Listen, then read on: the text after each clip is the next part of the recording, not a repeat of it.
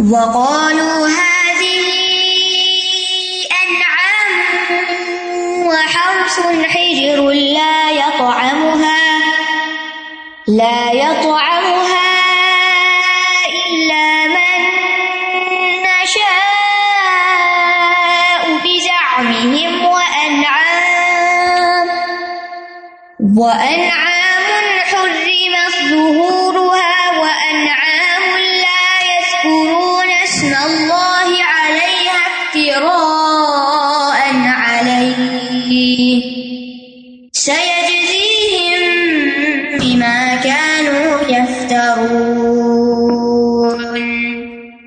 وہ اپنے جھوٹے گمان کے مطابق کہتے ہیں، یہ مویشی اور کھیت ممنوع ہے انہیں صرف وہی کھا سکتا ہے جسے ہم کھلانا چاہیں۔ اور کچھ مویشی ہیں جن کی پشتے سواری اور بار برداری کے لیے حرام کر دی گئی اور کچھ مویشی ہیں جن پر وہ اللہ کا نام نہیں لیتے۔ اللہ پر جھوٹ گڑتے ہوئے اور وہ جلد ہی انہیں اس جھوٹ کا بدلا دے گا جو وہ گڑا کرتے ہیں۔ اہل عرب کا یہ قاعدہ تھا کہ بعض جانوروں کے متعلق یا بعض کھیتیوں کی پیداوار کے متعلق منت مان لیتے تھے کہ یہ فلاں استانے یا فلاں ہستی کی نیاز ہے، یہ وہاں جائے گا۔ اس نیاز کو سب نہیں کھا سکتے تھے، بلکہ انہوں نے اپنے طور پر ایک ضابطہ مقرر کر رکھا تھا۔ اور اس کی روح سے یہ مختلف نیازوں کو مختلف قسم کے لوگوں کو ہی کھانے کی اجازت دیتے۔ تو اللہ سبحان تعالیٰ نے ان کے اس فیل کو جہاں شرک قرار دیا وہاں یہ بھی بتایا کہ یہ ان کا خود ساختہ طریقہ ہے، یہ بدت ہے۔ یعنی رب کے رسک میں سے جس طریقے سے یہ منتیں مانتے اور نظر مانتے ہیں، اللہ نے ان کو اس کا نہ حکم دیا ہے اور نہ ہی یہ دین کا حصہ ہے۔ یہ سب کچھ ان کے خود سر لوگوں نے ایجاد کر لیا ہے۔ وقالو ہاد ہی انعام ان و ہرسن ہجر اور وہ کہتے ہیں کہ یہ مویشی جانور اور یہ کھیتیاں ممنوع ہجر ہجر کیا ہوتا ہے؟ ہجر کا لفظی مانا ہوتا ہے منع کرنا۔ عقل کو بھی ہجر کہتے زی ہجر حل فی کا قسم الدی ہجر تو عقل مند۔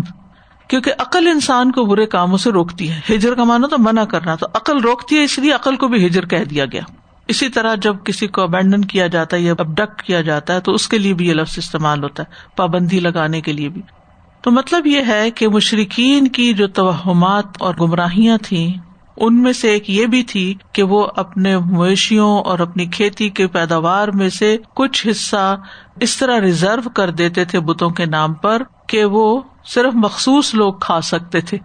یعنی وہ مخصوص کون لوگ تھے جو بتوں کی دیکھ بھال کرتے تھے؟ اور اس سے مراد صرف مرد حضرات ہوتے تھے جو وہ ان بتوں کے آس پاس ان کی صفائی ستھرائی یا اس کی سیوا میں جو لگے رہتے تھے۔ بس وہ کھا سکتے۔ عورتیں نہیں کھا سکتی۔ صرف بتوں کی خدمت گار کھا سکتے ہیں، صرف مرد کھا سکتے ہیں۔ وہ انعام ان حرمت ظہور اور کچھ مویشی جانور ایسے تھے جن پر سواری منع تھی۔ ان کو بھی وہ بتوں کے نام پہ چھوڑ دیتے تھے اور پھر اس پر کوئی سوار بھی نہیں ہو سکتا تھا۔ جیسے اونٹ ہے۔ نہ کوئی سوار ہو سکتا تھا، نہ اس کا کوئی دودھ لے سکتا تھا اونٹنی کا نہ اس کو یعنی اس کو ذبح کر سکتا تھا۔ کس قدر ویسٹ آف منی ہے۔ اللہ نے جو جانور آپ کے استعمال کے لیے سہولت کے لیے پیدا کیے، آپ ان کو یوں بےکار چھوڑ دیں۔ پتہ نہیں آپ نے کبھی پاکستان میں یہ منظر دیکھا یا نہیں کہ کچھ گائے وغیرہ بے مہار چل رہی ہوتی ہیں، گلیوں، سڑکوں، بازاروں میں گھوم رہی ہوتی ہیں۔ کوئی ان کو ہاتھ نہیں لگاتا، کیونکہ وہ بھی اسی طرح نظر نیاز میں آزاد چھوڑی بھی ہوتی۔ انہوں نے آزادی کیا کرنی ہے؟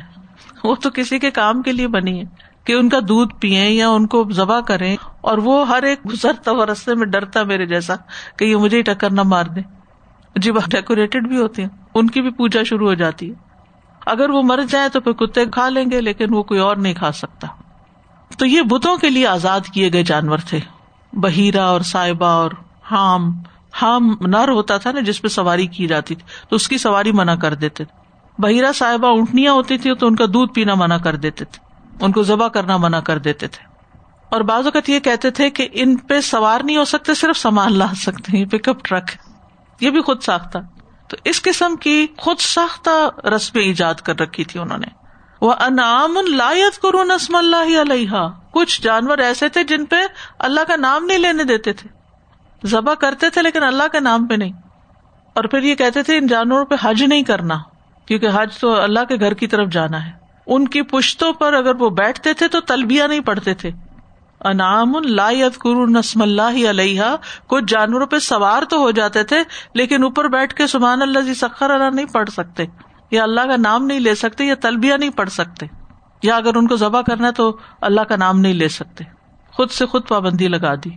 یعنی نہ سوار ہوتے وقت، نہ دودھ دھوتے وقت، نہ سامان لاتے وقت، نہ کوئی ان سے کسی قسم کا کوئی اور کام لیتے، کوئی کھیتی باڑی، ہل چلانے کا کچھ، نو۔ اللہ کا نام نہیں لینا ان پہ۔ اور پھر ان کو الٹیمیٹلی وہ بتوں کے نام پہ چھوڑتے یا ان کے نام پہ قربان کرتے تھے۔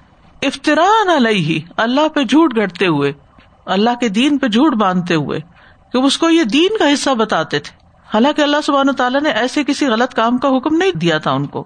سورج یونس میں آتا ہے کل ارئی تم انزل اللہ لکم رزق فجال تم من حرام و حلالا۔ کل اللہ ادین لکم ام اللہ تفترون۔ کہہ دیجیے کیا تم نے غور کیا کہ جو اللہ نے تمہارے لیے رسک میں سے اتارا، تو تم نے اس میں سے کچھ حصہ حرام اور کچھ حصہ حلال بنا لیا۔ کہہ دیجیے کیا اللہ نے تم اس کی اجازت دی ہے یا تم اللہ پہ جھوٹ کرتے ہو؟ سورت المائدہ میں آپ پڑھ چکے ہیں ماں جا اللہ بحیرتن ولا صاحبتن ولا وسیلتن ولا حام۔ اللہ نے نہ کوئی بحیرہ مقرر کیا، نہ صاحبہ نہ وسیلہ، نہ حام۔ لیکن وہ لوگ جنہوں نے کفر کیا، وہ اللہ پہ جھوٹ گڑتے ہیں۔ اکثر ان میں سے عقل ہی نہیں رکھتے۔ سیج زی ہم بیما کانو یفترون۔ ضرور انہیں جزا دے گا بدلا دے گا جو یہ جھوٹ گڑتے ہیں۔ سخت دھمکی پہ آیت مکمل کی گئی ہے کہ اللہ تعالیٰ ان کو، ان کے اس برے بہتان کی وجہ سے شدید دردناک عذاب دے گا۔ کیونکہ یہ کوئی معمولی بات نہیں ہے۔ دین مقرر کرنا، دین میں سے کوئی حکم مقرر کرنا، حلال، حرام ٹھہرانا، یہ صرف اور صرف اللہ کا اختیار ہے۔ ہم میں سے کوئی شخص کسی چیز کو یہ کہ کہ یہ کر لو، یہ ثواب ہے اور یہ نہ کرو، یہ گناہ ہے، یہ نہیں کر سکتا۔ جرم ہے۔ اپنے پاس سے کسی کو ثواب، سزا یا حلال حرام بتانا۔ یہ اختیار ہمارے پاس نہیں ہے۔ اور اگر کوئی ایسا کرتا ہے تو وہ اللہ کا شریک بن جاتا ہے۔ اگر لوگ اس کی بات مانتے ہیں تو وہ ایک طرح سے شرک کے بھی مرتکب ہو جاتے ہیں۔ تو اس چیز سے بچنے کا حکم ہے۔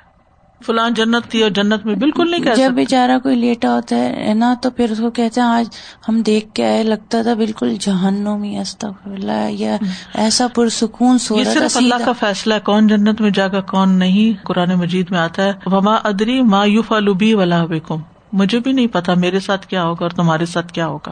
اللہ تعالیٰ ہم سب پہ اپنی رحمت فرمائے لیکن قطن یہ نہیں کہنا چاہیے۔ سر جی کل وہ جنوں کی بھی بات ہو رہی تھی تو کسی نے مجھ سے وہ سوال، کل پوچھا تھا، تو انہیں کا سوال آگے کر رہی ہوں۔ ان کے گھر اولاد نہیں ہوتی۔ تو کہنے لگی کہ مجھے کسی نے کہا کہ یہ کوئی آدمی ہے، وہ جلم بلاتے ہیں اور بس آپ نے ان کی پیروی کرنی ہے، اس آدمی کی جو پتہ نہیں کون سے گاؤں میں، کہاں پاکستان میں۔ تو وہ فون پہ آپ سے بات کریں گے، پھر آپ کو بلائیں گے، پھر آپ ملاقات کرنے چاہیں گے اور پتہ نہیں کیا لمبا چوڑا اس کا قصہ تھا۔ تو انہوں نے کہا کہ میں نے ان کو انکار کر دیا کہ میں ایسی بات نہیں مانتی۔ اور نہ میں ایسا کام کرنا چاہتی ہوں۔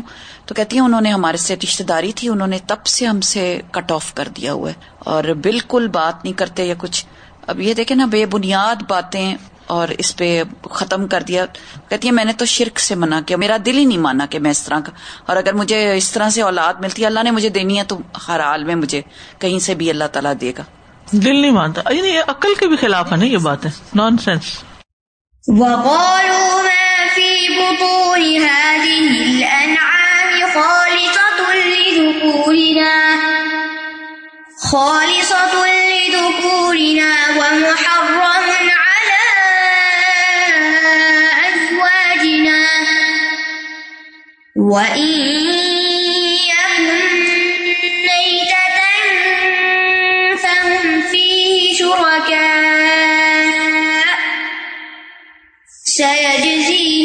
وصفهم إنه حكيم عليم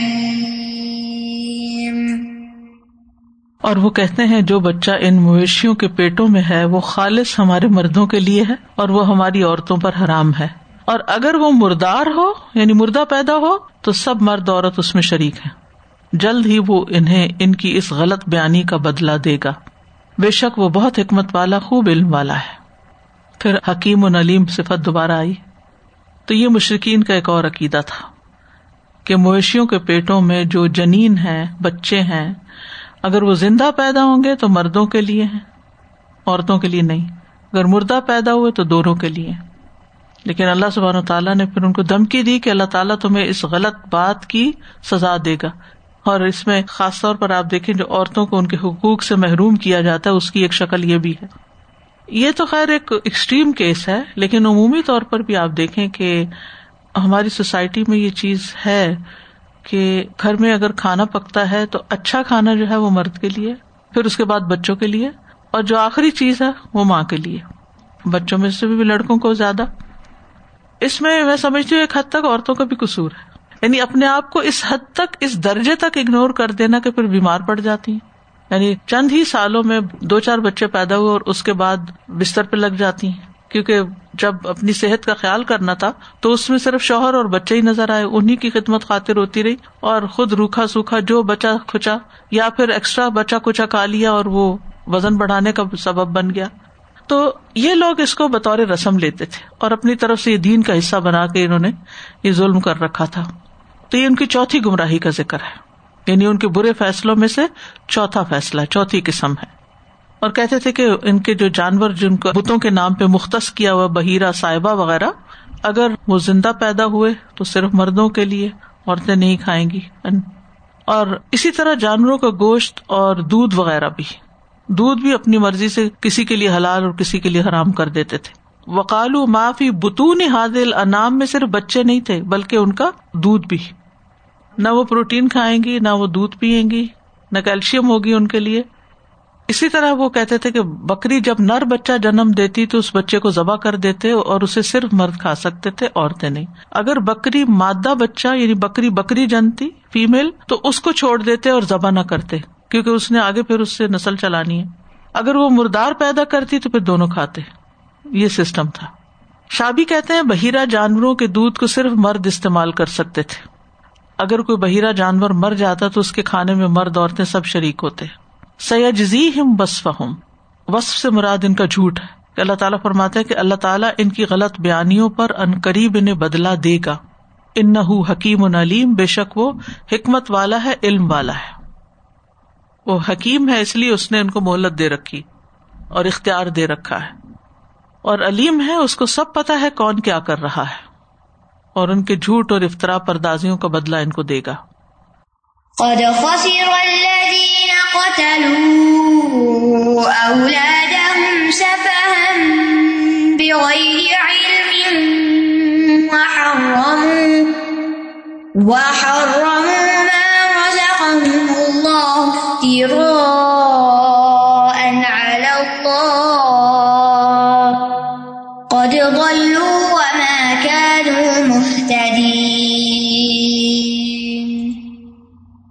یقیناً ان لوگوں نے نقصان اٹھایا جنہوں نے اپنی اولاد کو بغیر علم کے نادانی سے قتل کر دیا۔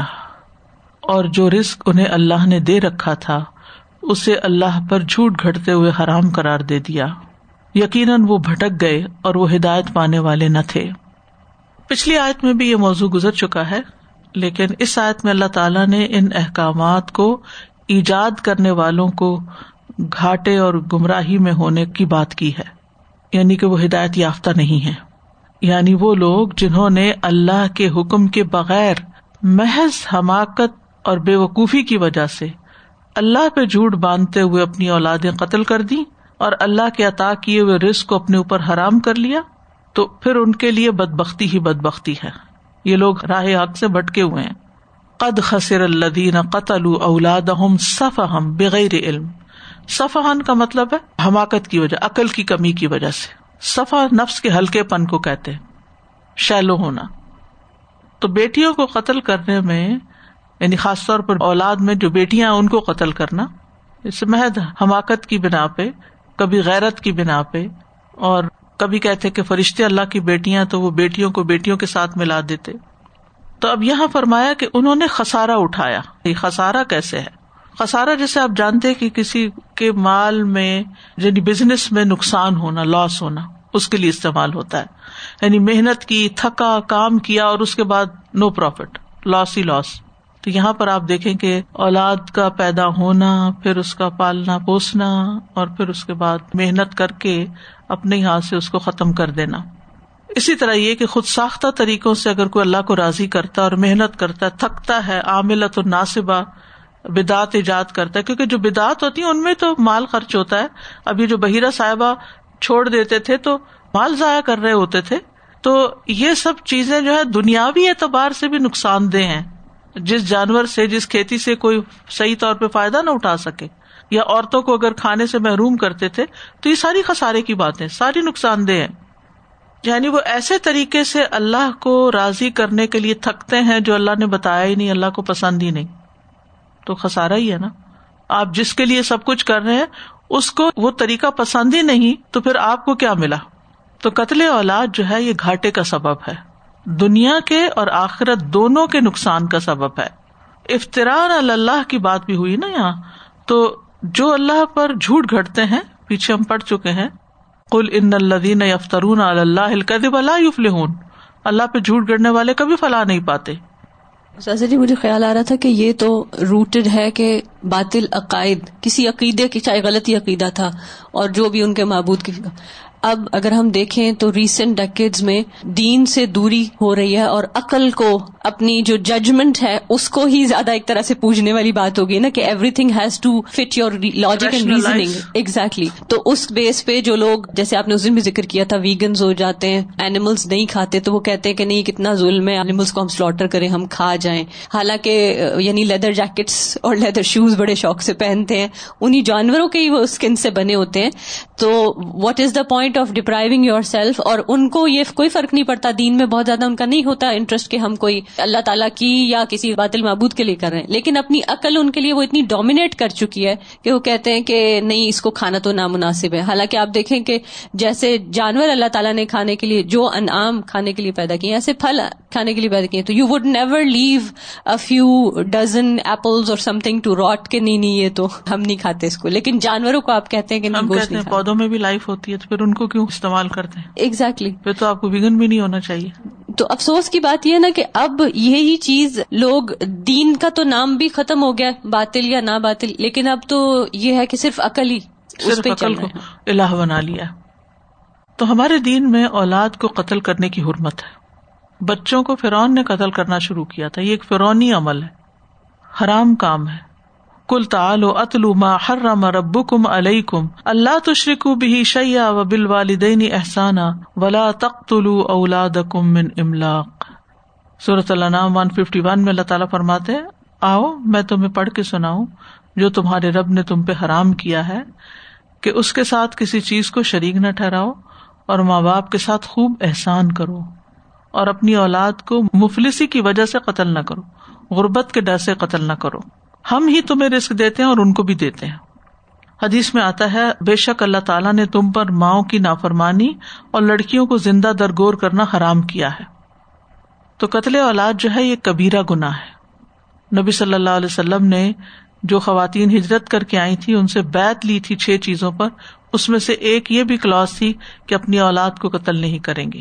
ولا یقت اللہ اولاد حالت جنگ میں کفار کے بچوں کو بھی قتل کرنے کی ممانت ہے کہ ان کا کوئی قصور نہیں تو ان کو نہیں مارو۔ قیامت کے دن اللہ سبحان و تعالیٰ عدل کی بنا پر مقتول سے سوال کرے گا ائی بن قطلت کس گناہ میں ماری گئی تم؟ قاتل کو ناراض ہو کے نہیں بات کرے گا، لیکن مقتول کو حق دلائے گا۔ اور مقتول بچے جو ہے وہ جنت میں جائیں گے۔ نبی صلی اللہ علیہ وسلم سے کسی نے سوال کیا کہ جنت میں کون ہوگا؟ فرمایا نبی جنت میں ہوں گے، شہید جنت میں جائے گا، چھوٹا بچہ جنت میں جائے گا اور زندہ دفن کیا گیا بچہ بھی جنت میں جائے گا۔ وہ اللہ افطرا ان اللہ اور انہوں نے حرام کرار دیا جو اللہ نے ان کو رسک دیا تھا، اللہ پہ جھوٹ گھڑتے ہوئے۔ یعنی جیسے بہیرا صاحبہ وغیرہ حرام کر لیے۔ قد دلو وہ یقیناً بھٹک چکے ہیں۔ وہ ماں کانو محتدین اور وہ ہدایت پانے والے نہیں۔ یعنی اپنے ان اعمال کی وجہ سے وہ گمراہی کا شکار ہو چکے ہیں اور اب وہ سیدھی راہ پہ آنے والے نہیں ہیں۔ تو اس سے یہ پتا چلتا ہے کہ انسان اگر بدعت میں مبتلا ہو جائے تو اس کا ہدایت کی طرف آنا، حق کی طرف آنا ایک مشکل کام ہو جاتا ہے۔ کیونکہ وہ ان کاموں کو نیکی سمجھ کے کرتے ہیں۔ دیکھیے گناگار انسان کا توبہ کرنا آسان ہے بدتی کا توبہ کرنا آسان نہیں ہے۔ گناگار تو یہ سمجھتا میں نے غلط بیانی کی، غلط بات کی تو توبہ میری، میں نے غلط کیا۔ وہ توبہ کر لے۔ لیکن جو شخص غلط کام کو صحیح سمجھ کے کر رہا ہے، وہ کس بات پہ توبہ کرے گا؟ وہ تو اپنے آپ کو صحیح سمجھتا ہے۔ وهو الذي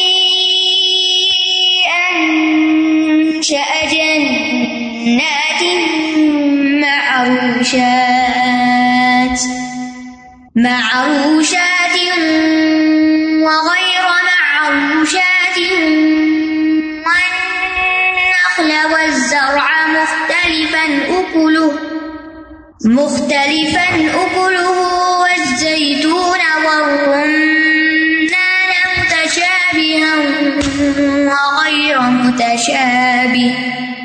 كلوا من ثمره إذا أثمر وآتوا وآتوا حقه يوم حصاده. ولا تسرفوا. إنه لا يحب اور وہی ہے جس نے چھتریوں پر چڑھائے ہوئے اور بغیر چڑھائے ہوئے باغات اور کھجور کے درخت اور کھیت پیدا کیے، جن کے پھل ذائقے میں مختلف ہیں اور زیتون اور انار ملتے جلتے ہیں اور نہیں بھی ملتے جلتے۔ کھاؤ اس کا پھل جب وہ پھل لائے اور اس کی کٹائی کے دن اس کا حق دو اور تم اصراف نہ کرو، بے شک وہ اصراف کرنے والوں سے محبت نہیں رکھتا۔ جب اللہ تعالیٰ نے کھیتیوں اور مویشیوں میں مشرقین کے تصرف کا ذکر فرمایا، جن کو اللہ تعالیٰ نے ان کے لیے حلال ٹھہرایا تھا اور انہوں نے حرام کر لیا، تو اللہ تعالیٰ نے ان پر اپنی نعمت کا تذکرہ کیا اور کھیتوں اور مویشیوں کا ذکر کرنے کے بعد کیا فرمایا؟ وہ اللہ دی انشا جنات کہ اس نے باغات پیدا کیے۔ معروشات یعنی عرش کہتے ہیں نا چھت کو، تو کچھ چھتوں پہ چڑھائے ہوئے ہیں یعنی اوپر بیلے جیسے انگور وغیرہ ہوتے ہیں۔ اور کچھ نہیں جو اپنے تنے پہ کھڑے ہوتے ہیں، جیسے کھجور کے درخت ہیں۔ پھر اسی طرح زیتون اور انار، ان کا منظر بھی بڑا خوبصورت ہوتا ہے۔ ان کے پھل اور ذائقے مختلف ہوتے ہیں۔ تو اللہ تعالیٰ فرما رہے کہ لوگوں جب یہ پھل دے تو ان کے پھلوں میں سے کھاؤ۔ کھاؤ۔ ان کی کٹائی اور پھلوں کے توڑنے کے دن زکات بھی دو۔ اور کھانے میں اور دینے میں حد سے نہ بڑھو، کیونکہ اللہ تعالیٰ مصرفین کو پسند نہیں کرتا۔ بہت ہی خوبصورت آیت ہے۔ یہاں پر فرمایا وہ اللہ بھی انشا انشا کا لفظ استعمال ہوا ہے۔ کسی چیز کو پیدا کرنا اور اس کی پرورش کرنا۔ صرف خلا کا نہیں۔ جیسے پہاڑ ہے تو اس کو اللہ نے پیدا کر دیا، ان کو پروان نہیں چڑھانا پڑتا وہ اپنی جگہ پر۔ لیکن پودا پیدا کرنے کے بعد اس کو پرورش کرنی پڑتی ہے، جیسے بچے کی پرورش ہوتی ہے۔ جنات، باغ اور انگوروں کی بیلوں کو جنات کہتے ہیں، جو درختوں سے لپٹے ہوئے ہوتے ہیں بیلے معروشات معروشات کا لفظ ہے، عرش سے ہے یعنی جب کسی پودے کے ساتھ بیل لگی ہوئی ہوتی ہے تو اس کی ٹہنیوں کے اوپر وہ چڑھتی چلی جاتی ہے تو اس کے لیے استعمال ہوتا ہے یا چھتیں خاص بنائی جاتی ہیں تاکہ ان کی شاخوں کو بلند کیا جائے۔ انگور وغیرہ زمین پر نہیں لگتے، ان کی شاخیں اوپر لگانی پڑتی ہیں۔ یعنی بلند باڑ بنانی پڑتی ہے۔ اور کچھ پودے جو ہیں وہ زمین کے ساتھ لگے ہوئے ہوتے ہیں۔ کچھ زمین سے اونچے سیدھے کھڑے ہوتے ہیں، کچھ کو اوپر چڑھانا پڑتا ہے۔ مختلف طرح کے پھل ہیں، مختلف طرح کے ڈیزائن ہیں۔ پھر اسی طرح ابن عباس کہتے ہیں کہ معروشات وہ ہوتے ہیں جو زمین پہ پھیلے ہوئے ہوتے ہیں۔ بہرحال مختلف طرح کے باغوں کا ذکر ہے۔ وہ نخل و ذرا کھجوروں کا اور کھیتیوں کا مختلف انوکولو جن کا کھانا جو ہے، جن کا پھل جو ہے، وہ مختلف ہوتا ہے۔ رنگ میں، ذائقے میں، خوشبو میں، جسامت میں ایک دوسرے سے فرق ہوتے ہیں۔ کتنی ویرائٹی ہوتی ہے۔ اور کچھ غیر متشابے یعنی بعض مشابے ہوتے ہیں، بعض نہیں ہوتے۔ تو یہ مختلف اقسام کا ذکر کیا جا رہا ہے۔ کلو من سمری ہی ادا اسمرا کھاؤ اس کے پھل میں سے جب وہ پھل لائے یعنی جب پھل آتا ہے تو پھل توڑ کے کھاؤ اس کو، وہیں گلنے سڑنے کے لیے نہیں چھوڑ دو۔ یعنی سب سے پہلے خود کھانے کی بات کی گئی۔ وہ آ تو حق یوم حسادی اور پھر اس کا حق بھی دو، اس کی کٹائی کے دن۔ یعنی زمین سے پیدا ہونے والے ہر پھل اور کھیتی میں سے اللہ کا حق نکالنا فرض ہے اور مال میں اللہ کا سب سے بڑا حق زکات اور عشر ہے۔ وہ آ تو حق یوم حسادی ہی یعنی جس دن اس کو آپ کاٹیں گے، اسی دن اس کو نکالے اسی دن کیوں؟ ڈکے ہو جائیں گے، ضائع ہو جائیں گے۔ تو زکوٰۃ اللہ کا بندوں پر حق ہے کہ وہ اپنے مال میں سے زکوٰۃ نکالے پھر اسی دن اس لیے بھی کہ لوگوں کو پتا ہوتا کہ آج باغ کٹ رہا ہے۔ تو غریب مسکین وہ سارے آ جاتے ہیں۔ اور وہ باغ والوں کا قصہ جو قرآن مجید میں آتا ہے سورت القلم میں کہ انہوں نے جب مسکینوں کا خیال نہیں رکھا تو پھر ان کے باغ کے ساتھ کیا ہوا۔ انا بلونا ہم کما بلونا اصحاب الجنا کیونکہ اس کے اوپر رات کو اچانک عذاب پھر گیا۔ جب وہ سوئے ہوئے تھے اور صبح اٹھے تو سب کچھ تباہ ہو چکا تھا۔ ولا تو صرف اور تم اصراف نہ کرو ان حب المصرفین وہ اصراف کرنے والوں کو پسند نہیں کرتا۔ دو چیزوں کا حکم دیا گیا، کھاؤ اور صدقہ کرو۔ تو نہ کھانے میں اصراف کرو، نہ صدقے میں اصراف کرو۔ اعتدال۔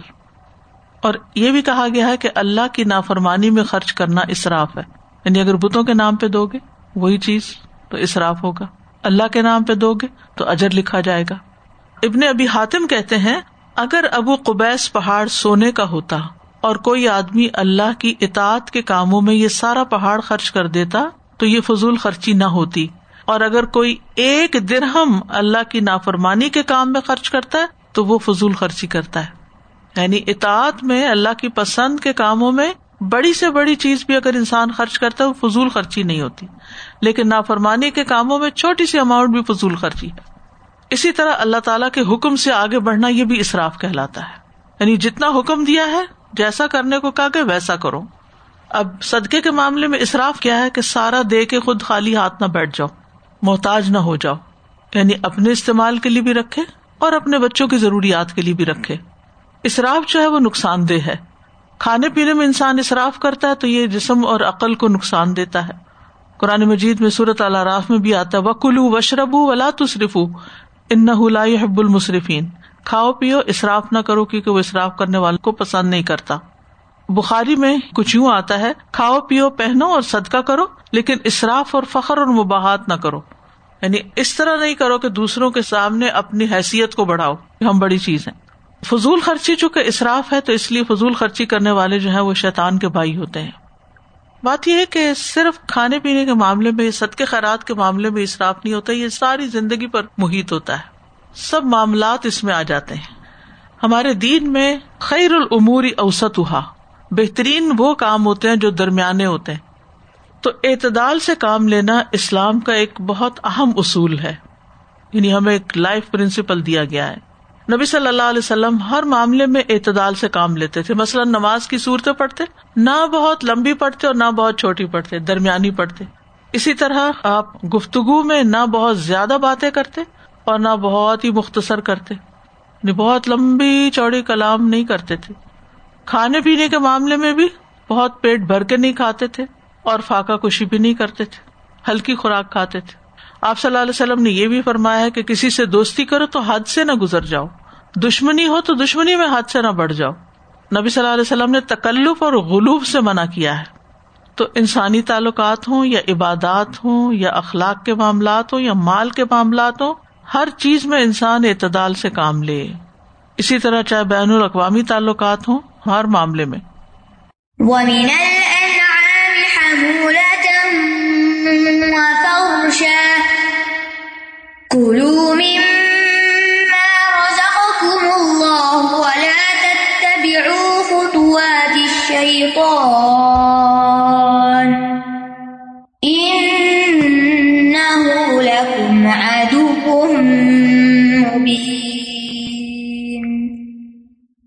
اور مویشیوں میں سے کچھ بوجھ اٹھانے والے ہیں اور کچھ زمین سے لگے ہوئے۔